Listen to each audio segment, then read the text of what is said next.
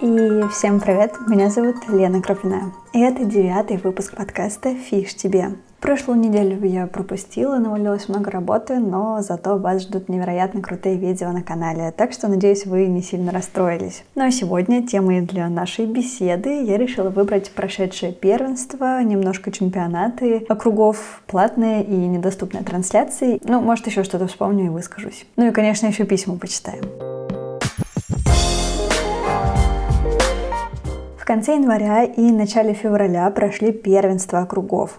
Первенство, для тех, кто не знает, это когда выступают гимнастки юного возраста, то есть э, КМС, либо первый разряд. По традиции смотреть на детей можно было только за 600 рублей в день, либо вообще нельзя, и вам еще напишут, что из зала снимать нельзя. Либо вы из Москвы, и можно посмотреть платно, но позже выкладывают видео. Либо вы из Сибирского федерального округа, и вам повезло, и смотрите все, что хотите. Вообще, кстати, для меня странно, что почему некоторые регионы могут себе позволить бесплатные трансляции, а другие нет. Вопрос на поразмышлять. Ну, в целом, ох уж эти 600 рублей в день, как шутят в нашем чате, что дороже, чем футбол. Мне вот иногда интересно, кто вообще покупает эти трансляции и в чем реально профит от этого. Неужели цель заработать деньги на родителях? У меня иногда ощущение, что с родителей уже хватит. И купальники дорогие, и предметы дорогие, и за постановки заплати, и за дополнительные индивидуальные тренировки заплати. Сейчас еще макияж и прически, за это тоже заплати. А на это еще и посмотреть бесплатно нельзя. За посмотреть тоже нужно заплатить. А если сравнивать с той же за границей, например, Беларусь, Италия, то там большинство турниров показывают хоть как-то, но бесплатно. Мне в целом обидно, у нас вроде не самая богатая страна, и откуда у людей такие деньги. Да и простые фанаты вряд ли будут тратить 600 рублей, чтобы смотреть на юных гимнасток. На сеньоров еще возможно, а на гимнасток, которых они не знают, ну, вряд ли. Но это еще ладно, хотя я до сих пор не могу с этим смириться, но хотя бы можно посмотреть. А вот в Санкт-Петербурге ситуация и вовсе дико странная. Мало того, что нет трансляции, там еще есть и запрет съемки из зала. Так, мне прислали видосики соревнований главных звезд из Питера, которые сняли специально для меня из зала. А мне одна из мам гимнастки, которую я выложила, написала, чтобы я это удалила, а потом и вовсе нажаловалась в федерацию, чтобы все видео были удалены. Их аргумент, внимание, что у меня нет разрешения от родителей детей показывать их. В свою очередь,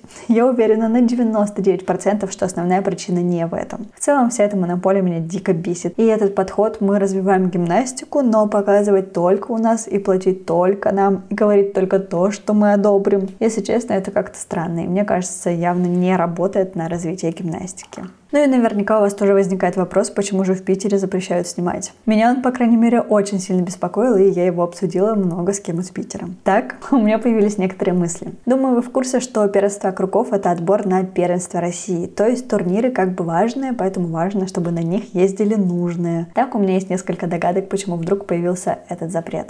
Ну, во-первых, то, что нет разрешения от родителей детей, и видео их появляются где-то в чате, это правда совсем не похоже на реальную причину. А вот то, что ребенок выступил плохо, а ему поставили оценку высокую, это может стать причиной, почему не хотят, чтобы видео распространяли. Ведь если выступление хорошее, то родители обычно сами всем расскажут и покажут, посмотрите, какое у меня золото, и еще и выиграла. Во-вторых, если помните, недавно был опубликован документ от Федерации гимнастики России, в котором говорится про создание комиссии, которая будет следить за за выполнением разрядов первого и КМС. Для тех, кто не читал документ, то это определенная группа лиц из гимнастики, которые будут оценивать реальность оценок и могут рандомно отсмотреть, кто и как выступил по факту и по оценкам. И если им что-то не понравится, то могут дисквалифицировать ребенка. Про дисквалификацию, кстати, я не помню, что было написано в документе, но об этом говорила Ирина Александровна Винер в одном из интервью. А в целом про эту комиссию это, наверное, прикольно. Единственное, интересно, как она будет работать по факту. Но мне нравится, что стараются следить за выполнением и не раздавать разряды по связям. Правда, не хочется, чтобы это превратилось в новые коррупционные схемы. Но люди знающие говорят, что в комиссию выбрали достойных тренеров, так что будем ждать положительных подвижек. Я, как обычно, верю в лучшее. Ну и, наверное, третий пункт, вытекающий из верхних двух, что очень часто на внутренних турнирах и у себя дома оценки ставят лояльнее тем, кому нужно. А если вспомнить, что это отбор на первенство России, то запрет на выкладывание видео и угрозы с судами как раз объясняют то, что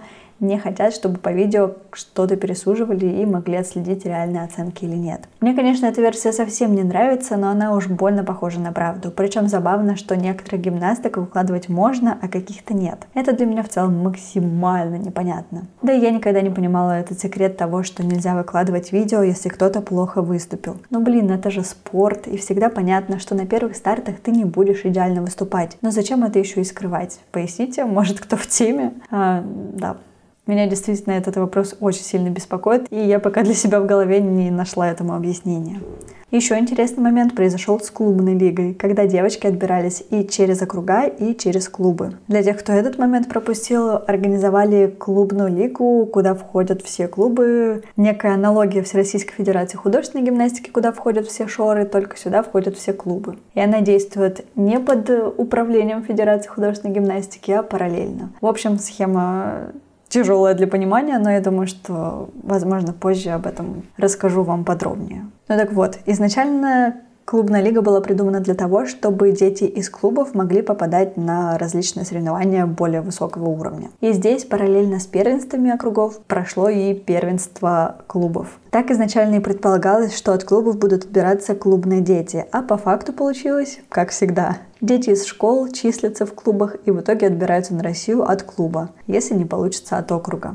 Кто-то пишет, что это нормально и так можно, но даже если это можно, это все равно странно. И мне эта тема, если честно, очень не нравится. В итоге клубные дети так и остаются в пролете, хотя дети там порой ничуть не хуже. А у детей, которые выступают на первенствах округов, появляется как бы второй шанс. По поводу ЕВСК у меня иногда ощущение, что мы его никогда не дождемся. Уже прошли и первенства, и чемпионаты, а его все нет и нет. И информации, когда будет, тоже нет. Кстати, раз заговорили про чемпионаты, хочется отметить, что почти с каждого чемпионата округа были бесплатные трансляции. Ну, не с каждого, но, наверное, с половины точно. И я прям была безумно рада. Еще бы наладить это на постоянке было бы вообще круто. Кто-то, конечно, жаловался, что качество трансляции было плохое, но в целом я считаю, что это уже шаг навстречу развитию, а не монополизации. По крайней мере, это не то, как сейчас проходит с первенством России, где трансляция 500 рублей за один день, соревновательных дней 7, Итого 3 500 за то, чтобы посмотреть на детей. Так еще и про качество пишут, что оно так себе. Мне, если честно, точно жалко 3 500 на то, чтобы посмотреть на маленьких детей, которых ты по факту вообще еще не знаешь. Ну и думаю, мы про это еще обязательно подробнее поговорим, и я постараюсь собрать свои мысли и сформулировать все, что думаю по этим вопросам. Пока все так очень сумбурно и у меня в голове, да и чемпионаты и первенства еще идут. Ну и мне на почту пришли еще письма, так что почитаем и обсудим одно из них. Моя любимая рубрика. А если вы тоже хотите попасть в подкаст, присылайте свои истории мне на почту. Ссылка есть в описании к подкасту подкасту. А вопросы для писем я задаю в каждом подкасте свои, поэтому выбирайте, какой хотите, присылайте, я все равно это все как-то подвязываю, либо вот так отдельной рубрикой делаю. Надеюсь, вам нравится. Но после сегодняшнего подкаста можете рассказать, что вы думаете об всей этой истории, которая происходит у нас в гимнастике с платными трансляциями и запретами распространения видео. А пока к письму. Девушка рассказала о том, как пришла в гимнастику. Если вы пропустили, то у нас есть отдельный подкаст об этом, как в целом гимнастки приходят в гимнастику. Читаю.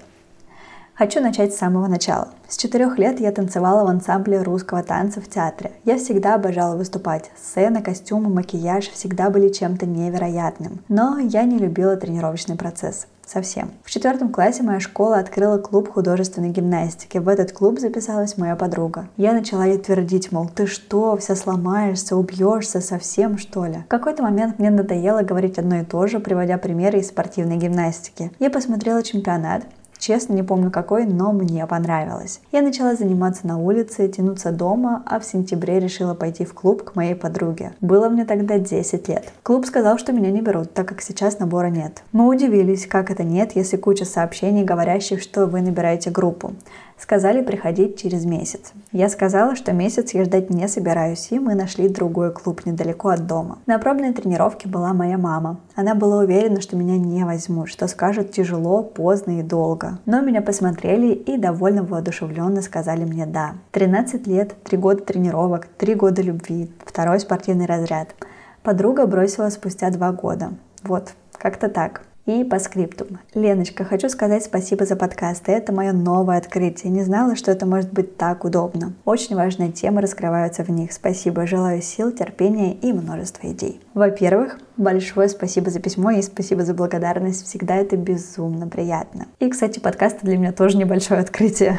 А по поводу истории. Я, кстати, очень часто слышу эти истории, что те, на кого не делают ставки, обычно дольше живут в гимнастике, либо выстреливают позже. И истории, что если поздно приходишь, то в итоге добиваешься большего, что не успеваешь устать от гимнастики и режима, и у тебя сохраняется этот лимит желания к тренировкам. Поэтому у меня здесь большой и важный вывод. Если вы уже взрослая, вам 13, 17, 20, 30, да даже если 50 или 100, никогда не поздно заняться спортом и гимнастикой в том числе. Сейчас огромное количество разных кружков и любительской гимнастики, где в том числе и соревнования есть. Так что если любите и есть желание, то не откладывайте. Ну и на такой прекрасной ноте на сегодня это все. Услышимся в следующем подкасте и помните, что нам есть о чем поговорить.